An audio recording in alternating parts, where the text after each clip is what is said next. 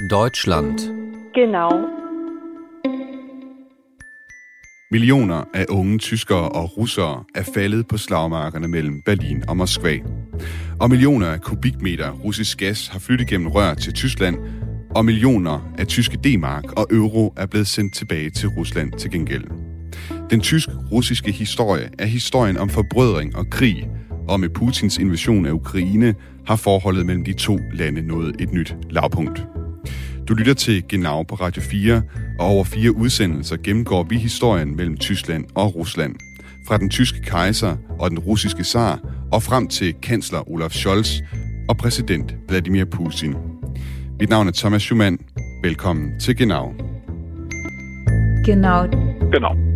Genau. Genau. Og med mig i studiet i den her serie, vi laver over det tysk-russiske historie og forhold, der har jeg igen Lars Hårbakke Sørensen, historiker og forfatter bag flere bøger om Europas historie. Tak fordi du vil være med i udsendelsen her. Selv tak. Selv tak. I sidste udsendelse, der fokuserede vi på perioden i historien, hvor Tyskland var et kejserige, og Rusland var et zarrige. Og vi for så vidt også noget af historien før det en dag.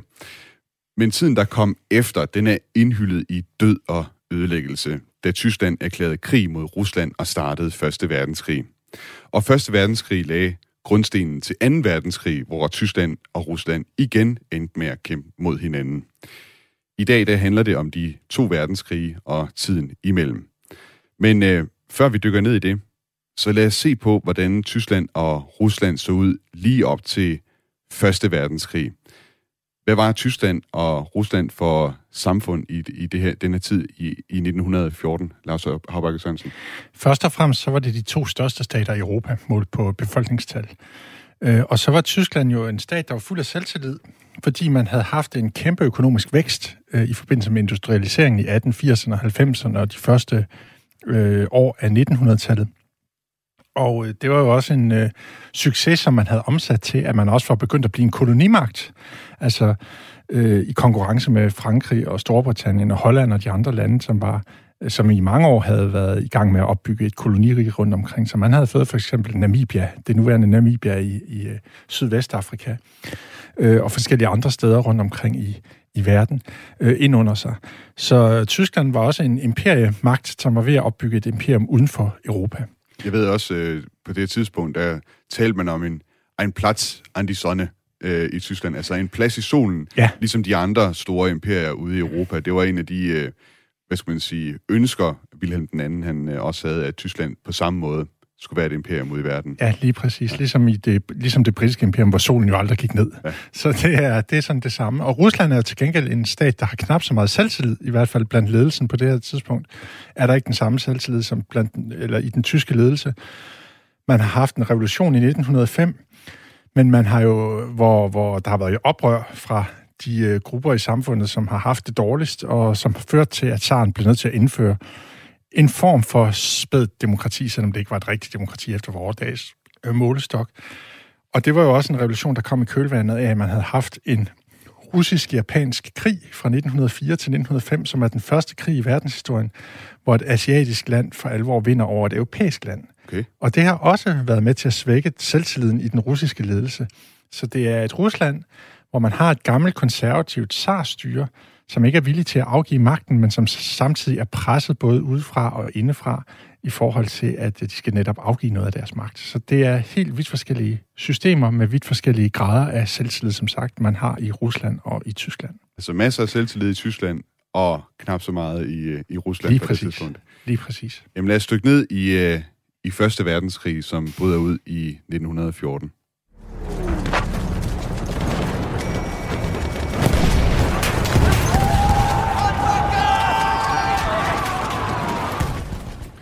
Ja, Første Verdenskrig forløb fra 1914 og frem til 1918, og hvordan krigen helt præcis startede, det bliver stadig debatteret.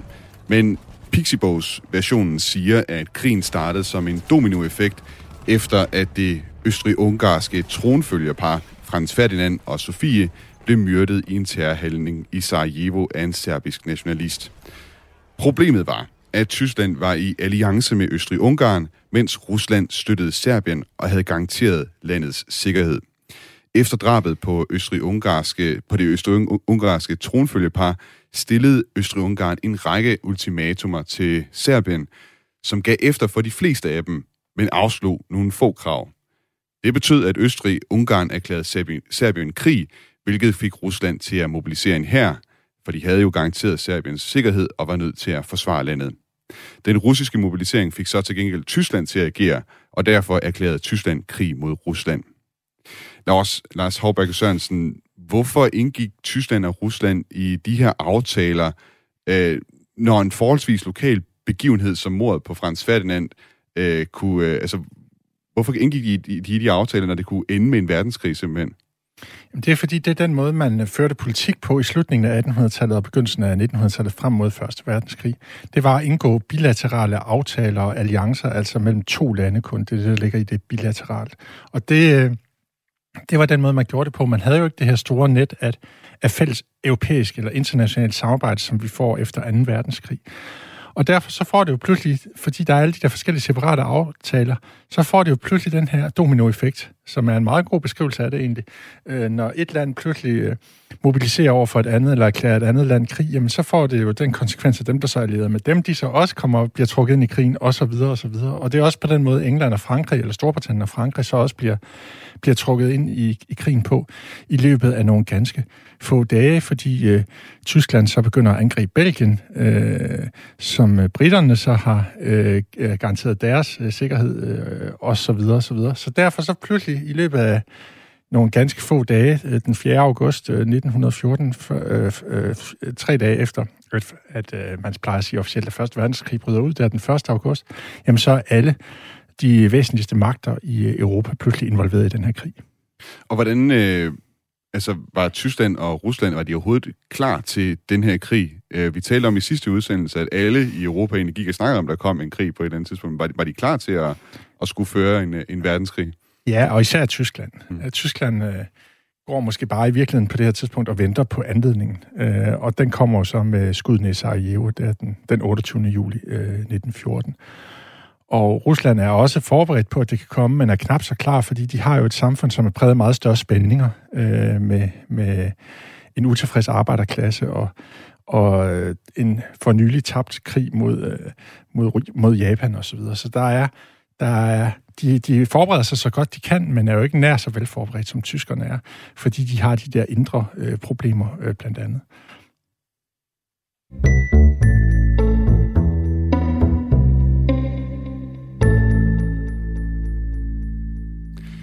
Krigen brød som sagt ud i øh, 1914. Lad os kigge på, hvordan krigens gang så gik over på Østfronten. Vi kender meget fra det, der skete over vestpå. Måske ikke så tit, vi... Øh, det gælder jo i øvrigt også øh, for 2. verdenskrig. Det var meget sjovt, at vi måske nogle gange mister blikket for, hvordan, øh, hvordan krigen udspillede sig mellem øh, Tyskland og Rusland under 1. verdenskrig. Hvad karakteriserede krigen derovre? Jamen, øh, der er jo selvfølgelig en masse detaljer, man kunne sige, men hvis man skal se på hovedtrækkene i det, så er det, at det går i den nordlige del af Østeuropa rigtig godt for tyskerne og rigtig dårligt for russerne. De bliver meget hurtigt uh, trængt tilbage, russerne, i løbet af 1915-16. Øh, ja, faktisk efter nogle få uger begynder, de, begynder det at gå galt for dem. Efter slaget ved Tannenberg, øh, som finder sted nogle få uger efter, at krigen er brudt ud. Øh, og så går det ellers dårligt hele vejen igennem. Derimod den sydlige del af Østeuropa, ned omkring Balkan, der går det meget bedre for russerne øh, i deres kamp mod Østrig-Ungarn, som jo er allieret med Tyskland. Der er det russerne, der vinder over østrigerne. Øh, så der er en... Øh, der er virkelig en udvikling i, hvor fronten går på Østfronten, i modsætning til det, som man jo altid har hørt om Vestfronten, at det var sådan en meget stillestående front i Vesteuropa, hvor der ikke rigtig skete noget, før amerikanerne så gik ind i krigen i 1917, og, og det blev afgørende. Og det, der så ender med at være resultatet, når vi taler om krigen på den østlige front, det er jo så faktisk, at Rusland ender med at tabe krigen til Tyskland. Og i foråret 1918, der indgår man så en, en separat fred øh, for den østlige del af Europa, Brest-Litovsk-freden, som den hedder, hvor Rusland faktisk afgiver en masse territorier. Øh, og øh, det er den, altså så, så, så fuldstændig modsætning til 2. verdenskrig, som vi måske så ikke er så opmærksom på, at der er den forskel øh, her i, i Danmark øh, så tit, så taber Rusland faktisk øh, øh Første Verdenskrig. og øh, Finland bliver en selvstændig stat i forbindelse med, at der så udbryder revolution i Rusland i 1917 på grund af utilfredsheden i befolkningen med, at det går så dårligt alt sammen. Øh, de er jo så utrolig fattige, store dele af befolkningen, og det bliver jo kun værre af den her krig, som de så ovenikøbet er ved at tabe. Øh, de baltiske lande får deres selvstændighed på samme øh, konto. Øh, Fra Rusland, Estland, Letland og Litauen bliver oprettet som suveræne stater efter 1. verdenskrig, og Polen genopstår som stat i 1918, øh, efter øh, det russiske nederlag i 1. verdenskrig. Den her separat fred, den bliver så, kan man sige, sat ud af kraft igen, da man får den endelige fredslutning i 1919, det der hedder Versailles-freden, men mange af de her øh, ting, som står i Brest-Litovsk-freden fra foråret 1918, øh, de bliver altså bevaret, det der med, at russerne afgiver store territorier. Øh, og selvom det ender med, at tyskerne taber krigen til de vestallierede magter, til Frankrig og Storbritannien og USA, så er der altså også en anden taber i Første Verdenskrig, og det er Rusland. Du var selv inde på det øh, regimeskifte i øh, Rusland under krigen, oktoberrevolutionen 1917, hvis jeg ikke husker helt forkert. Hvad var det, der var anledningen til, til revolutionen? Vi har været inde på det i sidste udsendelse også, at der var ikke helt de samme reformer i Rusland øh, for, for arbejdere og så videre. Var det det, og, og så krigen oveni, som ja, gjorde? Ja, lige præcis. Ja. Altså, man har et meget mere meget mere et samfund i Rusland end nogen andre steder i Europa på det tidspunkt, som er præget af ulighed. Stor social og økonomisk ulighed. Både på landet og i byerne er der rigtig, rigtig mange, mange utrolig fattige mennesker. Øh, og det er kejserdømmet eller sardømmet og deres ledende folk, der sidder på det hele, og deres allierede i adelen og i, i øh, overklassen i borgerskabet. Øh, og så er der, de har det i forvejen helt vildt dårligt øh, økonomisk og socialt mange mennesker, men så da den her krig kommer oveni, så bliver det ligesom dråben, der får bedre til at flyve ud over, da man så bliver sendt i krig, og man oven købet jo taber den her krig, og, og, øh, og øh, øh, fattigdommen og mismodet bliver endnu større. Jeg synes, jeg kan huske en gang også fra en historietime, at, at det er faktisk lidt af, i, sådan et historisk blik er lidt en overraskelse, at det netop er i Rusland, at kommunisterne lykkes med at, at lave en revolution, fordi netop at landet ikke var industrialiseret på samme måde som andre lande. Du havde ikke den samme størrelse arbejderklasse, der havde på samme måde de, de dårlige vilkår, som man for eksempel havde i Storbritannien, eller måske et land som mm. Tyskland. Er det mig, der husker forkert? Nej, det er rigtigt nok, men, men det er også fordi, vi meget i dansk sammenhæng er vant til at tænke på arbejderklasser som noget, der har med byerne at gøre. Altså i Danmark var arbejderne jo nogen, der i høj grad var inde på fabrikkerne i de store byer. Vi havde også en landarbejderklasse. Men der er andre lande i Europa, hvor arbejderklassen og deres partier, Socialdemokraterne og, og kommunisterne, har traditionelt stået meget stærkt ude på landet også. Det gælder i Rusland, det gælder også i vores nordiske nabolande, Norge, Sverige og Finland. Der vil man stadigvæk i dag også finde stor, øh, en stor del af befolkningen ude på landet, der stemmer rødt. Det er jo helt anderledes, end vi er vant til i Danmark, hvor, hvor man altid ude på landet i, i de seneste 150 år har stemt på venstre, ikke? Øh, eller, eller det, der blev til venstre. Øh, så, så det er det, der også betyder noget, at der var meget industri ude på landet. Der var jo miner, og der var øh, store skove med savværksdrift og alle sådan nogle steder, alle sådan nogle ting i både de andre nordiske lande og i Rusland, som vi ikke er vant til i Danmark, at, at vi har liggende ude på landet.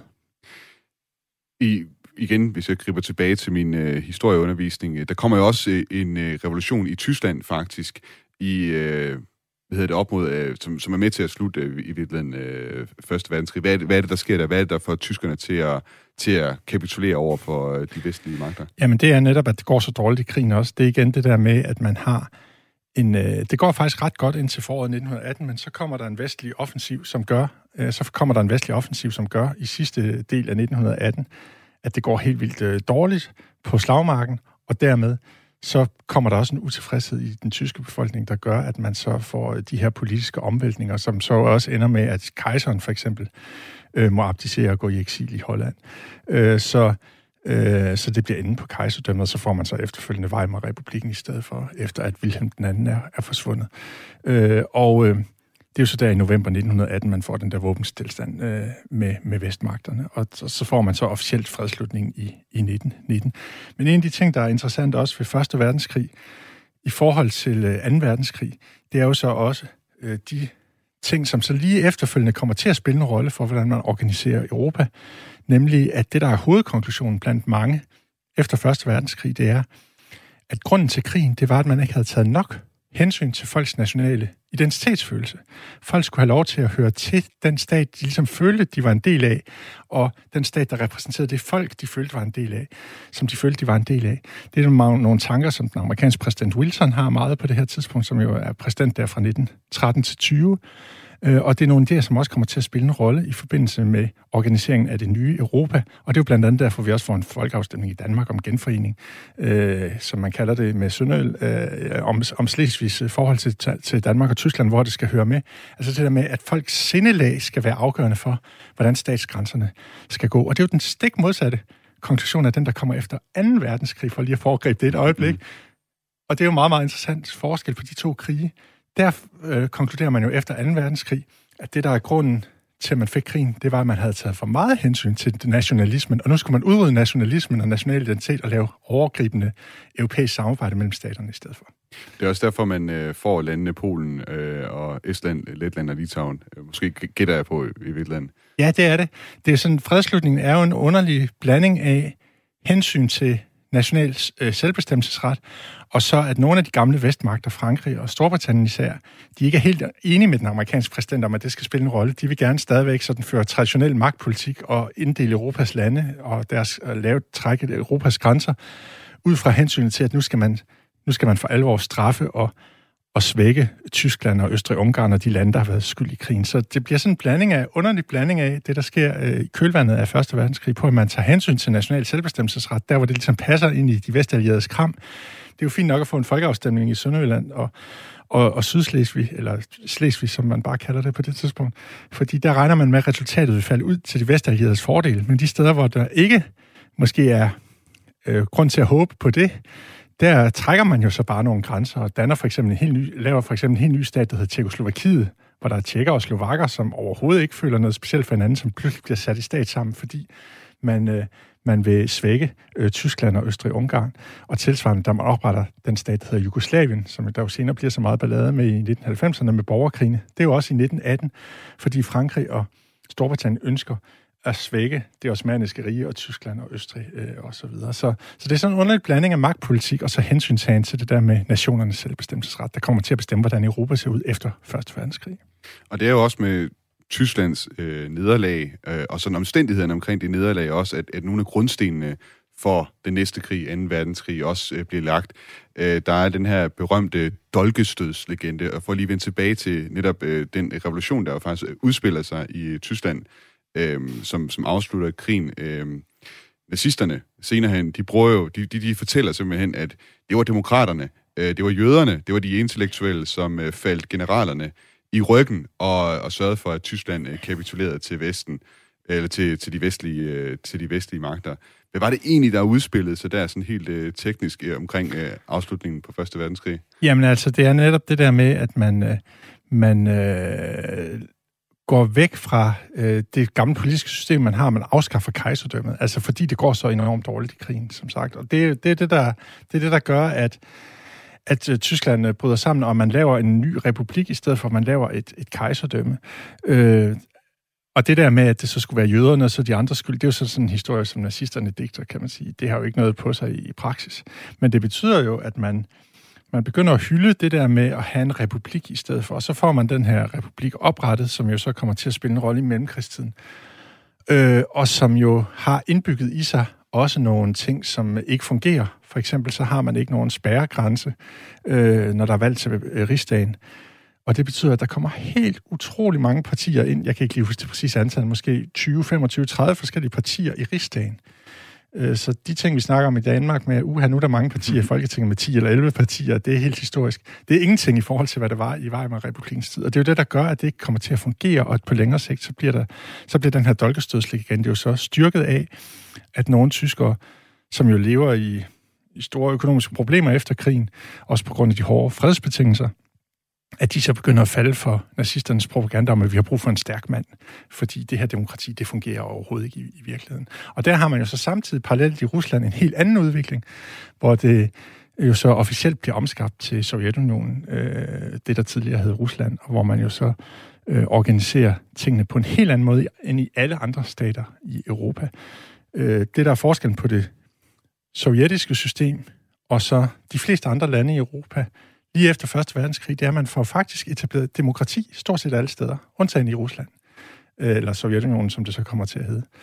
Øhm, og det er igen også en ting, som vi ikke tænker så tit på, men der var faktisk demokrati i den første del af mellemkrigstiden i stort set alle lande i, i hele Europa, indtil så Mussolini tager magten i Italien i 1922, og Franco i, i løbet af den spanske borgerkrig fra 1936 til 39, og selvfølgelig Hitler i, i Tyskland i 1933, men også mange andre steder der er der demokrati i, i den første del af mellemkrigstiden. Det gælder alle de baltiske lande, og Polen, og Ungarn, og øh, i, øh, Portugal, Italien, og så videre, så videre. Og så går de fleste af de her stater, undtagen det aller nordvestligste hjørne af Europa med de skandinaviske lande, og Benelux-landene, og Frankrig, og Storbritannien og Irland, de går så fra demokrati til diktatur i løbet af 1920'erne eller 30'erne. Men vel at mærke højreorienteret diktatur, ligesom i Nazi-Tyskland. Så Rusland er helt, helt anderledes end alt det andet. De har et venstreorienteret diktatur hele vejen igennem. De andre går fra demokrati til højreorienteret diktatur med enkelte undtagelser. Nu tegnede vi, før vi dykkede ned i øh, Første Verdenskrig, der tegnede vi et billede af, hvordan situationen så ud i, i Tyskland og Rusland ved begyndelsen af Første Verdenskrig. Lad os prøve at tegne øh, et billede af, hvordan situationen så så ud lige efter. Ja, det er jo to lande, som er meget fattige efter krigen, og fuldstændig ødelagt efter krigen. Øh, Tyskland er jo helt nedkæmpet, men det er, det er Rusland også i den øh, grad, og oven i købet har man så haft den her revolution. Og øh, så begynder man så ligesom at skulle starte forfra, øh, og har jo, som, som jeg lige var inde på, vidt forskellige måder at organisere sig på politisk. Men så kommer der jo så også den der økonomiske krise i 1929, når vi når frem til den, som styrker eller forstærker øh, yderligere de der økonomiske problemer, som man har fået i Tyskland i kraft af Versailles-fredens hårde betingelser til Tyskland. Og der er virkelig hårde betingelser knyttet til den. Det er jo også anderledes end den måde, man behandler Tyskland på efter 2. verdenskrig. Man laver en meget hård fredslutning, som jo så gør, at der bliver stor utilfredshed i befolkningen, på grund af, at de bliver meget fattige. Eller endnu fattigere, end de måske har været før. Øh, men en meget, meget vigtig ting, når vi så ser på forholdet mellem Rusland og Tyskland, eller Sovjetunionen, som det kommer til at hedde, der fra starten af 1920'erne, eller i begyndelsen af 1920'erne, det er jo så, at det der med, at man i Sovjetunionen har et helt andet system end alle de andre steder, det smitter jo af på opfattelsen af Sovjetunionen. Fordi i Sovjetunionen, der har de røde ligesom taget magten. Øh, arbejderklassen, øh, eller i hvert fald nogen, der hævder, de repræsenterer arbejderklassen, alle de andre steder, der har man demokrati, som sagt, i starten, og så går det mange steder over til et højreorienteret diktatur. Og grunden til, at det kan slå så meget igennem, og at folk i Tyskland for eksempel kan falde for nazismen, det er, at det mange mennesker på det her tidspunkt i Europa er bange for, det er de røde, det er ikke de brune. Altså det er kommunisterne, det er ikke nazisterne. Fordi der er mange steder i borgerskabet og middelklassen, man er bange for, om der kan blive en arbejderrevolution, som man har set i Sovjetunionen, og at det vil gå hårdt ud over folk, og de vil blive slået ihjel, og man får et venstreorienteret diktatur. Derimod har man jo ikke endnu set til fulde konsekvenserne af et højreorienteret nazistisk eller fascistisk diktatur. Det er jo nogle erfaringer, man først får i forbindelse med 30'erne og 2. verdenskrig. Derfor er det de røde, som sagt, man frygter, og ikke de brune. Og det gør jo så, at det bliver lettere for de brune, altså for de ikke demokratiske højreorienterede kræfter at tage magten i en række lande, ikke kun i Tyskland og Italien øh, og Spanien, men også mange andre steder i Europa. Og det, på den måde kommer Ruslands forhold, indre forhold til at spille en stor rolle for, hvad der sker i Tyskland og alle de andre steder.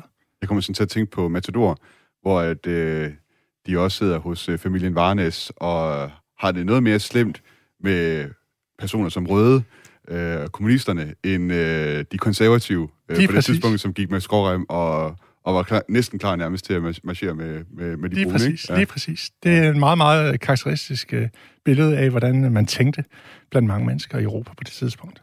Der er vel også øh, her, øh, kan man sige, med Sovjetunionen sådan som, som forbillede, altså bliver vel også en inspiration for kræfter i, i Tyskland i virkeligheden, altså for kommunister i Tyskland. Bestemt.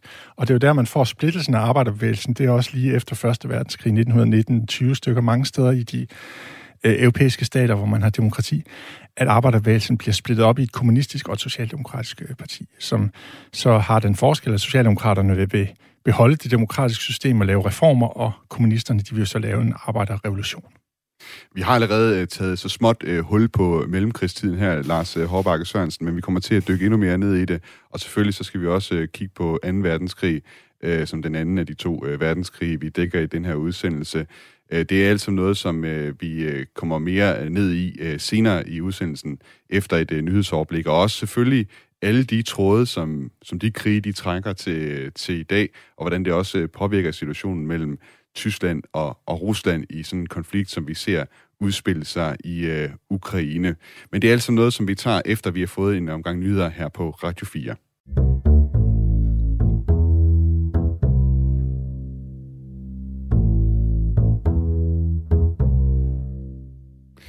Du lytter til Genau på Radio 4, og over fire udsendelser går vi i dybden med Tyskland og Ruslands forhold til hinanden. Det her det er anden udsendelse i serien. De to lande har haft et øh, forhold med op- og nedture, og for at forstå, hvordan de to landes forhold har, på, forhold har påvirket dem selv og Europa gennem tiden, så øh, dykker vi altså ned i historien øh, for at se, hvad der ligesom ligger til baggrund, også i forhold til den krise og krig, der er i Ukraine. Vi har i dag dykket ned i øh, Første Verdenskrig, og vi skal til at kigge på mellemkrigstiden og også 2. verdenskrig. Under udsendelsen har jeg besøg af Lars Hårbakke Sørensen, der er historiker og forfatter bag flere bøger om Europas historie. Mit navn er Thomas Schumann. Velkommen til Genau.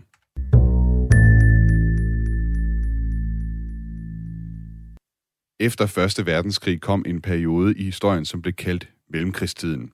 Det var altså perioden, sjovt nok, mellem 1. verdenskrigs afslutning og 2. verdenskrigs begyndelse.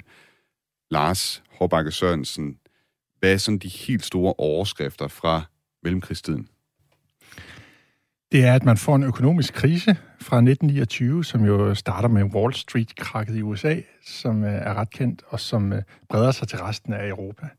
Og øh, så er det også en ting, som er lidt mere overset, at man faktisk har demokrati i rigtig mange af de europæiske lande i den første del af mellemkrigstiden indtil man så får nogle omvæltninger af demokratiet og etableret højorienteret diktatur øh, i en række lande. Det er ikke kun i Tyskland og Italien og, og Spanien, hvor vi kender øh, Hitler og Mussolini og, Mussolini og Franco fra, Øh, men det er også i en række andre lande. Portugal, hvor man får en diktator, der hedder Salazar, og i Polen, hvor man får Pilsudski, som han hedder med et godt polsk navn, øh, og en række andre øh, steder. Og så den tredje ting, som karakteriserer perioden, det er jo, at nationalismen fortsat spiller en stor rolle for den blev ikke på nogen måde udryddet af Første Verdenskrig. Derimod så mente mange jo, at grunden til, at man havde fået konflikten mellem staterne i Europa øh, under Første Verdenskrig, det var, at man ikke havde taget nok hensyn til, hvor folk gerne ville høre til, med hensyn til, hvilken stat de var en del af. Og hvad er det for en øh, udvikling, de to lande, øh, Rusland og Tyskland, de, de gennemgår her? Jeg mener, jeg, jeg kender mest til Tysklands øh, udvikling i Weimar-republiken, så det er, hvad vi skal starte med Rusland. Ja. Hvad er det for en... Øh, det, det er jo lige blevet en, en ny stat, som du var inde på øh, tidligere, en stat, som man ikke har set øh, andre steder. Hvad sker der der i den øh, mellemliggende periode? Der sker det, øh, at man får en ny sovjetisk leder, øh, da Stalin dør, og så, øh, undskyld, Lenin dør, og Stalin kommer til magten i 1924. Øh, så har vi øh, en person ved magten her, som er endnu øh, hårdere i sin øh, diktaturpolitik over for befolkningen, øh, end, øh, end Lenin måske var. Øh, I hvert fald når han har udført øh, flere terrorhandlinger mod sin øh, befolkning. Øh, Stalin er jo utrolig mistænksom over for alt og alle, og jo længere tid han har siddet, jo mere slår det igennem. Alle politiske modstandere bliver der slået ned på med virkelig hård hånd. Og øh, de bliver jo sendt til øh, arbejdslejre og fangelejre i Sibirien og så videre, hvis de øh, ikke marker ret. Så det er jo den hårdeste tid nærmest i Sovjetunionens historie der fra 1917 og så til, til det bryder sammen øh, med udgangen af 1991. Det er tiden under, under Stalin, øh, hvor, hvor der virkelig sker enorme udrensninger. Øh, også blandt hans egne folk, hver gang han har en eller anden øh, mistanke om, at der er nogen, der går op imod ham, så bliver, så bliver de også fuldstændig udraderet. Så det er et, et ekstremt hårdt diktatur, og befolkningen mærker jo heller ikke øh, meget til, at staten på nogen måde ønsker at hjælpe dem øh, med at, at klare sig økonomisk og, og socialt. Altså det er virkelig et diktatur, hvor lederne de bare miler deres egen kage. Nu skal lige se, om jeg kan, kan min historie helt korrekt. Kan det passe, at det også i den her periode, øh, for at lige trække en, øh, en parallel til noget af det, der sker i dag i Ukraine, at du har det, der hedder Holodomor, øh, som er en, en, en skabt øh, sultekatastrofe i virkeligheden, som Stalin han, øh, han sørger for. Ja, altså det er det, og det er det er en af, en af, en af de øh, magtmidler, han benytter, et af de magtmidler, han benytter, må det hedde, som, øh, som er noget, hvor han altså bekæmper sin øh, egen befolkning, og hvor han jo hele tiden opfinder historier, der ikke har noget øh, på sig, ligesom vi jo ser med Putin i dag, at man opfinder alt muligt med, at når man skal ind i Ukraine, så er det for at bekæmpe narkomaner og hvad det ellers er, han siger. Altså, nogen, altså hvor man lever en helt anden... Øh, øh, man har en helt anden fortælling, end man har i, i Europa i øvrigt, om hvad det er, der, der foregår. Det er sådan meget det, der præger det sovjetiske system, og især under øh, Stalin i, øh, i 30'erne. Og hvis vi så ser på øh, Tyskland, også her i mellemkrigstiden, øh, sådan, ja, de, de store ting, øh, der sker der i, i grove træk, hvad, hvad er det for en udvikling, Tyskland gennemgår? Jamen, det er, at man har demokrati i starten, og så bliver der mere og mere utilfredshed med det her demokrati, fordi man har det så elendigt økonomisk, dels på grund af de hårde fredsbetingelser efter 1. verdenskrig, som Tyskland er blevet pålagt, dels på grund af den skærpede krise, man får efter Wall Street-krakket øh, der i 1929. Og det gør jo, at øh, man får en mistillid til systemet, og en stærkere og stærkere ønske om en stærk mand i mange dele af befolkningen. Og derfor stemmer folk jo så i stigende grad på nazistpartiet i Tyskland, eller nationalsocialisterne, som de officielt hedder. Og det bringer også Hitler til magten i 1933. Og da han så har fået magten, faktisk på baggrund af, at han har fået et rigtig stort stemmetal øh, ved, en rigtig demokratisk, øh, ved et rigtig demokratisk valg, jamen så begynder han jo så systematisk at afvikle demokratiet derefter. Øh, og det er jo det, der er forskellen, kan man sige, eller en af forskellene øh, på Tyskland og Sovjetunionen på det her tidspunkt. At der har ikke været noget valg, hvor kommunisterne er blevet bragt til magten i Sovjetunionen. Der har været en revolution, og så er der blevet et venstreorienteret diktatur, der har afløst det højreorienterede diktatur, som Sarne havde, med dog enkelte sådan små demokratiske reformer øh, under Sarne. Men i Tyskland, der vælger folk jo faktisk, eller befolkningsflertallet vælger jo partier, der støtter, at Hitler Øh, øh, kommer til magten. Og så derefter afvikler han demokratiet. Det er jo en, det er jo en væsentlig forskel. Plus, at der selvfølgelig er den der ideologiske forskel øh, med, at man i, selvom begge stater har diktatur, da Hitler først har fået afskaffet demokratiet, så er det jo med en vidt forskellig ideologi, hvor man har den nationalsocialistiske eller nazistiske ideologi i Tyskland, og så har vi, så har vi den, den her teori om, at vi i virkeligheden er, er kommunister, der skaber lighed mellem folk i Sovjetunionen. Og det var jo også sådan, det Hitler så kom til magten, nogle af de første, der blev øh, henrettet eller sendt i koncentrationslejre, det var kommunisterne. Lige præcis, ja. Øhm, men hvordan, hvordan påvirkede det forholdet? Man kunne forestille sig, at med det samme Hitler kommer til magten, at så kommer han til at være noget på kant med Sovjetunionen, hvor den her ideologi, som han kæmper mod i, i Tyskland, øh, den kommer fra. Ja, og det er jo også det, der er det besynderlige ved 30'erne og ved forholdet mellem Sovjetunionen og Tyskland, Nazi-Tyskland. Det er, at de jo egentlig på en måde fjender. Altså Hitler havde jo en opfattelse af, at øh, de ariske folk, som han øh, kaldte dem, altså nordeuropæerne, de skandinaviske folk og tyskerne, at det var, det var, de var bedre mennesker end alle andre. Der var nogen, der var helt håbløse mennesker. Det var jøderne. Dem ville han udrydde helt. Så var der alle de slaviske folk. De var knap så frygtelige som jøderne efter Hitlers opfattelse. Altså russere, serber og polakker osv., men de var heller ikke nær så gode som, øh, som de nordeuropæiske folk. Så de skulle underlægges tyskernes overherredømme, og de skulle sådan underlægge sig øh, øh, de her bedre folk, som, som nordeuropæerne var. Øh, og samtidig med, at han har den der raceideologi, hvor han ikke regner russerne for noget som helst, så har han af taktiske, øh, magtpolitiske grunde jo en interesse i at nærme sig Sovjetunionen. Og det samme har Stalin, selvom Stalin godt ved, at Hitler han ikke kan lide øh, øh, øh russerne som folk, så har han også en interesse i at nærme sig øh, Hitler. Og det gør de jo så øh, mere og mere i den sidste del af 30'erne. Øh, på trods af de der voldsomme øh, udfald, Hitler har mod russere og andre slaviske folk, så ender det jo med, at de to faktisk indgår en alliance lige en uges tid inden 2. verdenskrig bryder ud. Hvorfor er det, at de begge to har en interesse i at, og nærme sig hinanden? Det er fordi, de jo i bund og grund er magtmennesker, der gerne vil have magten over flest mulige andre lande og folk. Øh, helt øh, basalt. Altså, det er jo svært at forklare, hvad der foregår i hovederne på personer som Hitler og Stalin, men der er jo nogle mennesker, der bare gerne vil have magt over alle andre. Og det må man sige, der hører det helt klart til den kategori øh, uden at jeg kan komme med en dybere liggende psykologisk forklaring for det. Men i hvert fald, så har de en interesse i, ud fra magtpolitiske grunde, at gå sammen. Og derfor så laver man jo i lige op til 2. verdenskrig bryder ud. Den bryder ud officielt 1. september 1939. En uge før, den 23. august, der laver man en ikke-angrebspagt mellem Tyskland og Sovjetunionen. Og det lyder jo meget fredeligt. Men det, som man ikke vidste dengang, og som man først har fundet ud af efter den kolde krigs afslutning, for alvor fået dokumenteret ved, at man fik lov til, historikerne fik lov til at gå i nogle russiske, gamle russiske arkiver efter det tidspunkt, efter 1989. Det, man har fundet ud af, det var, at de i virkeligheden også på det tidspunkt, Hitler og Stalin, sammen med den her ikke-angrebspagt, lavede en hemmelig tillægsprotokol, som gik ud på, at de delte Øst- og Centraleuropa mellem sig, altså aftalte, hvem der måtte tage hvilke lande. Og det er på den baggrund, at da 1. verdenskrig så bryder ud 1. september... 2. verdenskrig. Undskyld, 2. verdenskrig, ja. 1. Øh, september 1939, øh, hvor Hitler går ind i Polen fra vest, at så gør russerne ikke noget andet, end at de også går ind fra øst, for de har aftalt at dele Polen imellem sig. Øh, så, så i løbet af en måneds tid, så er Polen så delt mellem Tyskland og Sovjetunionen. Og samtidig så kan Stalin øh, roligt indlede en krig mod Finland, det, der hedder den finsk-russiske vinterkrig, som er noget, den, eller finsk-sovjetiske vinterkrig, som er noget af det næste, der sker i 2. verdenskrig, fra november 1939 til marts 1940, fordi han ved, der vil Hitler ikke gøre modstand og gribe ind, fordi de har aftalt, at altså, Stalin må gerne tage Finland. Det samme med de baltiske lande, da de kommer ind under Sovjetunionen i 1940. Det er nøjagtigt det samme. Det er på baggrund af den der hemmelige tillægsprotokol, hvor de har aftalt, hvordan man deler byttet imellem sig, så at sige, uden at, den, uden at modparten griber ind.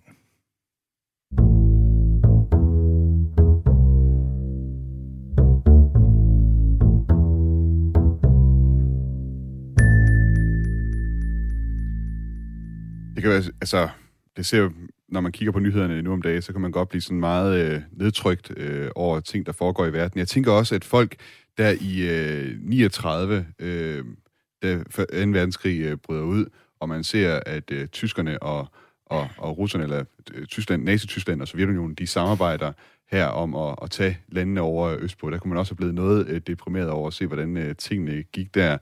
Men så sige, heldigvis ved vi jo nu, hvordan det gik, i, altså at de her kræfter endelig øh, blev nedkæmpet. Øh, men det her samarbejde mellem øh, Sovjetunionen og, og Nazi-Tyskland, hvad er det, der sætter en stopper for det, og gør, at Tyskland og Sovjetunionen de går hen og bliver fjender i den her krig? Det er jo det, at heldigvis viser det sig gennem hele verdenshistorien, at når to psykopater indgår en pagt med hinanden, imod alle andre og imod demokrater, så kan de jo heldigvis heller ikke stole på hinanden. Og Hitler han ender med pludselig at angribe Sovjetunionen fuldstændig uden varsel den 22. juni Øh, 1941 i det, der hedder Operation Barbarossa, hvor Stalin pludselig bliver overrumplet af, at Nazi-Tyskland, de er da fuldstændig ligeglade med de aftaler, de har indgået. Nu angriber de pludselig Sovjetunionen, hvilket har været Hitlers tanke hele tiden, at han skulle gøre på et tidspunkt. Så de her diktatorer, de bliver uvenner med hinanden, og så kommer der jo sådan en alliance på den baggrund mellem de vestallierede øh, Storbritannien og Frankrig og Sovjetunionen mod øh, Nazi-Tyskland, og så kommer USA jo også med i den her alliance, da de bliver draget ind i krigen, da Japan angriber USA i december 1941. Jeg har hørt, at det tog faktisk lang tid for Stalins generaler at overbevise dem om, at øh, Tyskland rent faktisk havde angrebet Sovjetunionen. Ja, men det er fordi øh, mange af de her diktatorer, både historisk og i dag, de omgiver sig med de folk, som er enige med dem. Og alle dem, der prøver at sige noget imod dem og overbevise dem om noget som helst andet, de bliver jo udryddet. Derfor så ender det jo med, at de sidder, det gælder jo også mange af dem, vi har i dag, Putin og i Nordkorea og så videre, og for den sags skyld i Kina, så sidder de jo og får kun råd af nogen, der er absolut enige med dem og taler dem efter munden. Og derfor går det, det tit, ender det tit med heldigvis, at det går rigtig dårligt for de her diktatorer. Efter mange års lidelser for mange mennesker, som ikke burde have lidt under det her, så ender det jo som regel med i verdenshistorien, at øh, heldigvis, at de så mister magten på et tidspunkt, fordi de netop øh, øh, slet ikke har kontakt med virkeligheden. Der er måske også mange øh, sovjetiske topfolk, der er faldet ud af vinduer på, på det tidspunkt. Det var der, det er helt klassisk. Især i Prag var der mange i verdenshistorien, der er faldet ud af vinduer. helt tilbage under 30-årskrigen, og, og også i forbindelse med begivenhederne her i, øh, i, øh, i, i det 20. århundrede.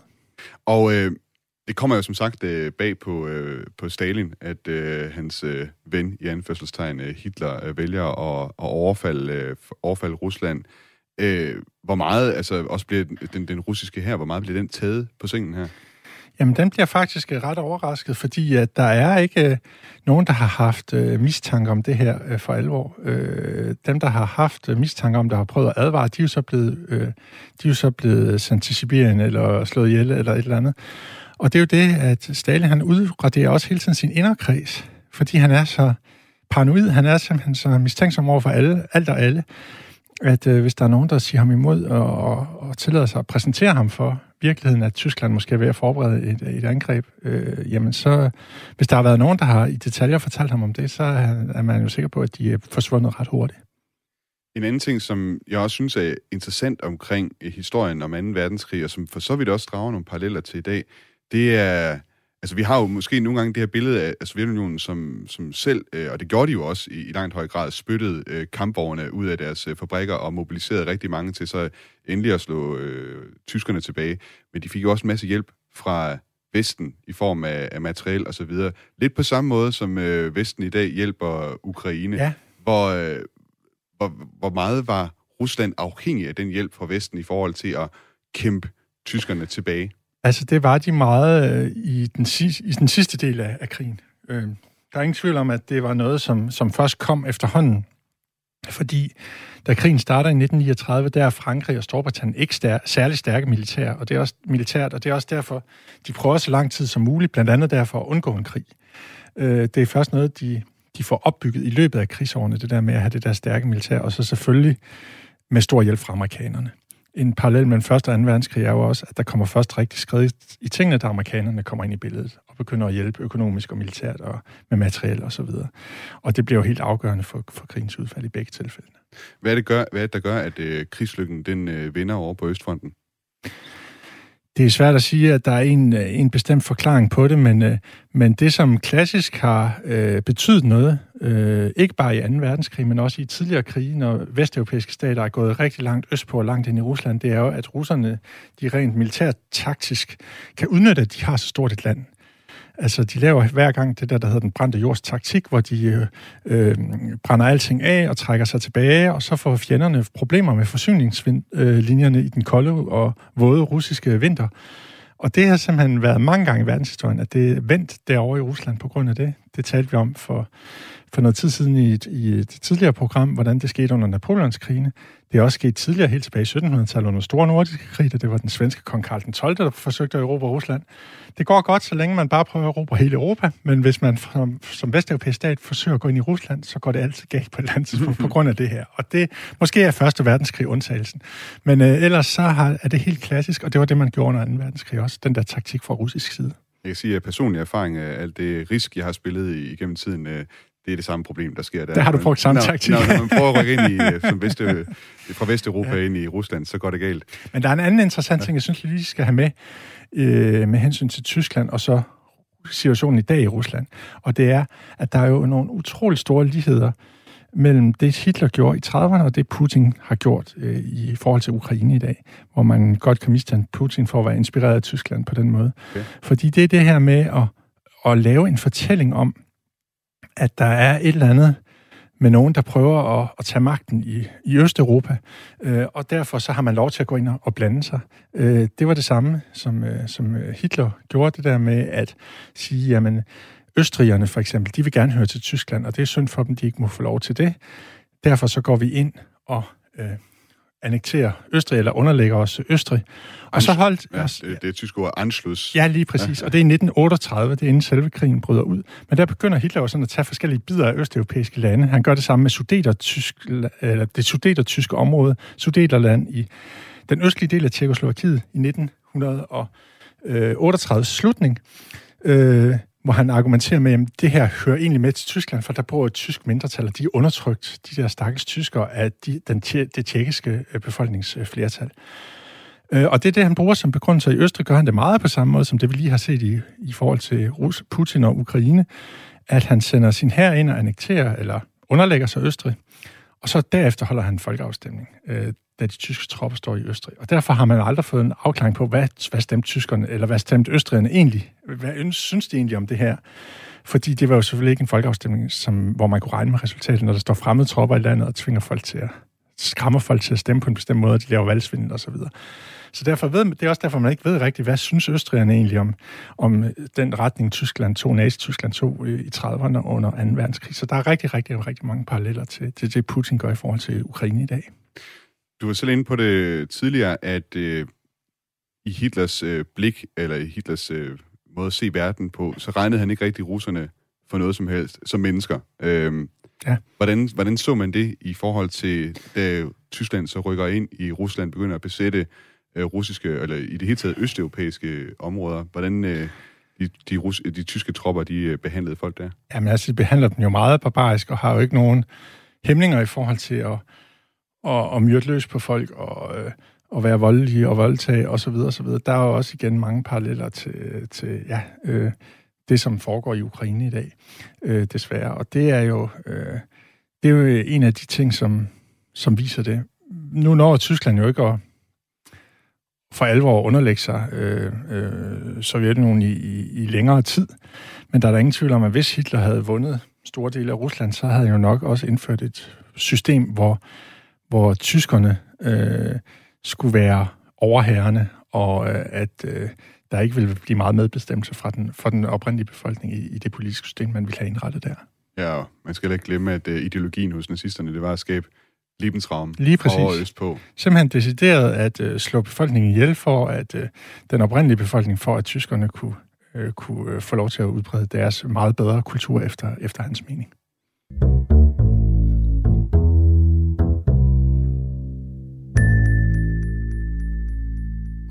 Det skønnes, at øh, mindst 55 millioner mennesker mistede livet som følge af 2. verdenskrig, og de fleste af dem de døde altså over på Østfronten øh, mellem øh, Tyskland og, øh, og Sovjetunionen, og så i, i øvrigt i de folkemord, som øh, Tyskland øh, begik øh, derover også særligt i, i Polen.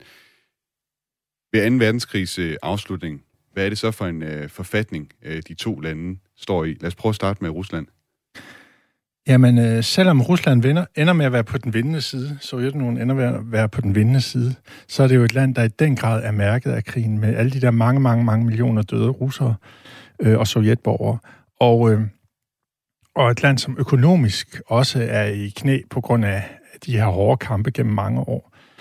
Øh, så det vender jo derovre ved, i Stalingrad i, i 1942-43, øh, slaget ved Stalingrad, som var mange, mange måneder, og så begyndte det at gå godt for russerne efter lang tids øh, belejring og stort slag der, og tyskerne bliver trængt tilbage.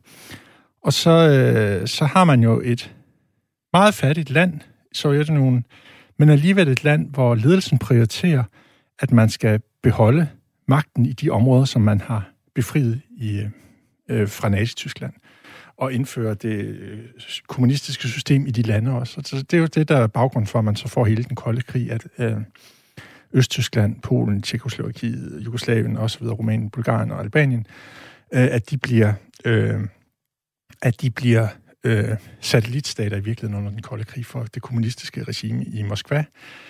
Plus at Estland, Letland og Litauen jo direkte bliver involveret i Sovjetunionen, direkte bliver underlagt Sovjetunionen. De andre er jo formelt, de andre er nævnt er jo formelt selvstændige stater på det her tidspunkt.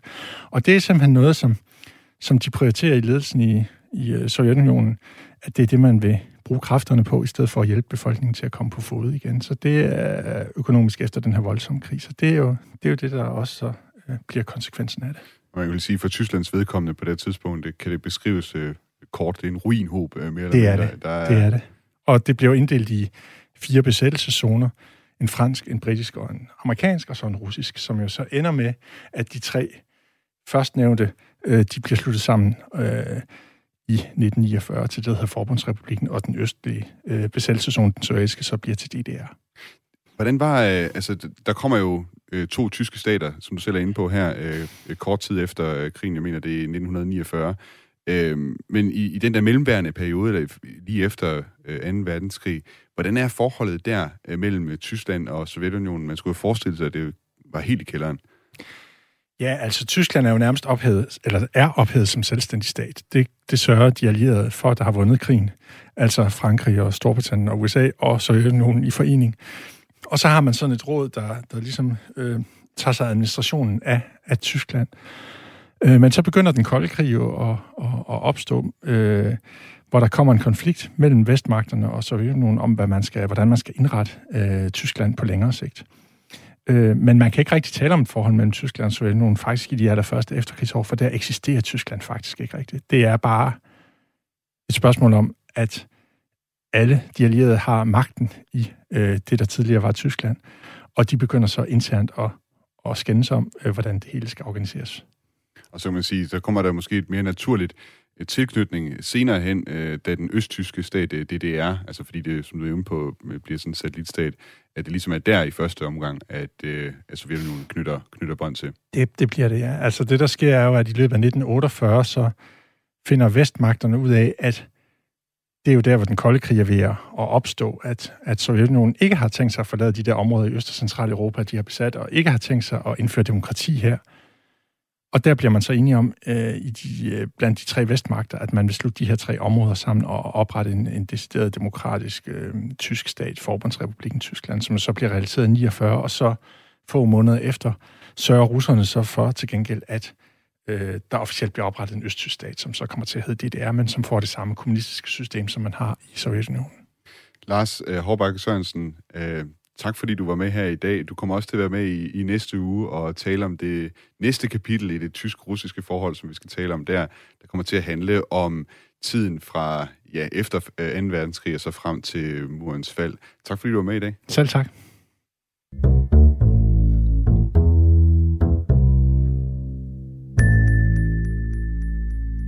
Programmet i dag var tilrettelagt af Lasse Lindholm. Redaktør er Dorte Lind. Mit navn er Thomas Schumann. Du kan finde alle Radio 4, øh, alle Genaus episoder inde på Radio 4's hjemmeside. Du kan i øvrigt også finde dem ved at downloade Radio 4's app. Der kan du også øh, følge programmet, sådan at du sørger for at få en notifikation hver gang programmet det bliver sendt. Det var alt for i dag. Tak fordi du lyttede med. Auf Wiederhören.